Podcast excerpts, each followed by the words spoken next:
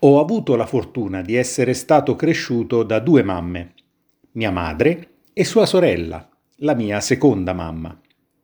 Oggi posso dire a ragion veduta che questa sia stata una gran fortuna, ma all'epoca della mia adolescenza prima e gioventù un po' più adulta poi, non è sempre stato così semplice. Sì, perché loro malgrado, le mie due mamme si compensavano molto bene. Mia madre, quella naturale, era sempre molto pacata e mai apprensiva, almeno in apparenza. Malgrado mi abbia avuto ad una età non più giovanissima, e qualche decina di anni fa non era certo così frequente come al giorno d'oggi, lei non è mai stata iperprotettiva o possessiva come le tipiche madri italiane. Ruolo che invece ricopriva benissimo l'altra mamma, quella frizzante. Lei è sempre stata controcorrente, donna indipendente e amante della sua libertà, molto più avanti della sua epoca, e nel periodo dei suoi 20 o 30 anni non era certo una passeggiata di salute.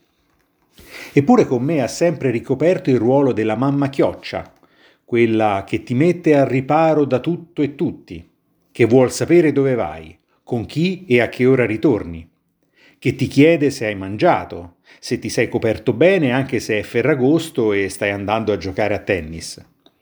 Insomma, un agente della CIA sotto copertura, addestrato agli interrogatori più duri da fare ad un ragazzo che nel frattempo aveva superato abbondantemente i 30 o 40 anni.